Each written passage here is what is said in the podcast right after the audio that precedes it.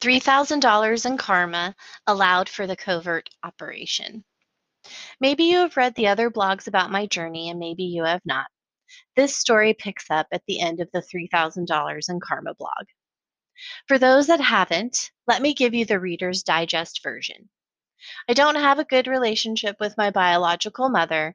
My younger sister passed away in 2003, which prompted me to connect with the abusive, dysfunctional people from my past in order to attend her funeral and to meet my little nieces, whom were three years old and 18 months old at the time.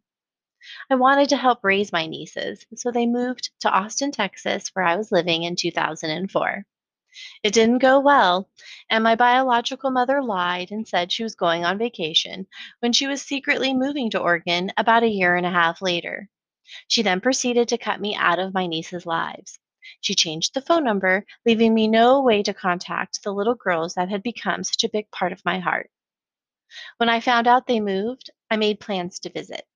Those plans were met with resistance. I was told I had to do certain things I wasn't willing to do.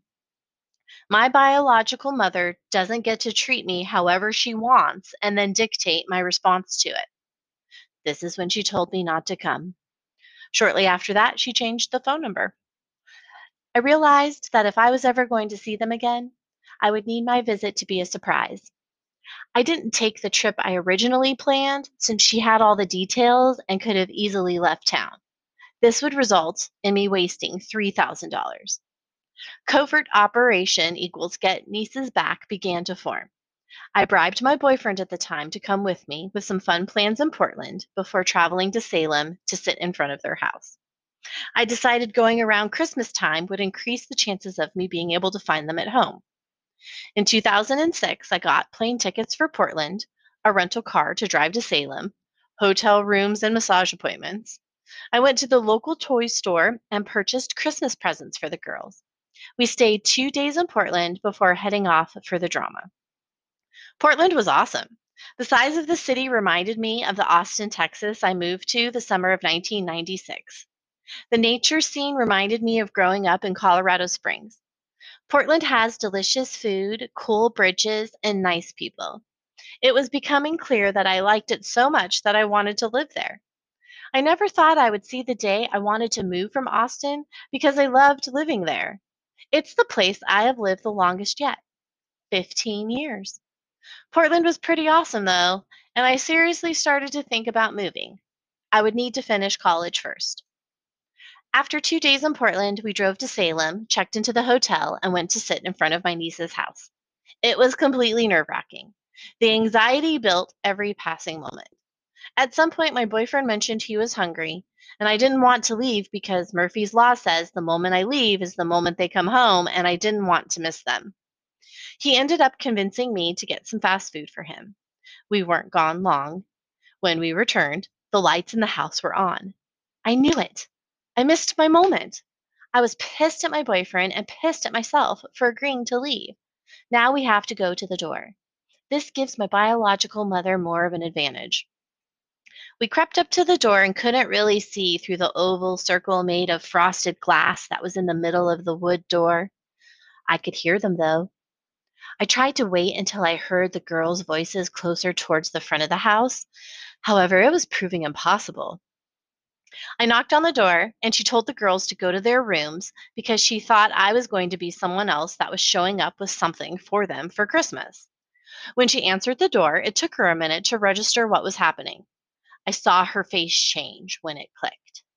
I shoved my foot in the door so she couldn't close it on me, and I started yelling my niece's names.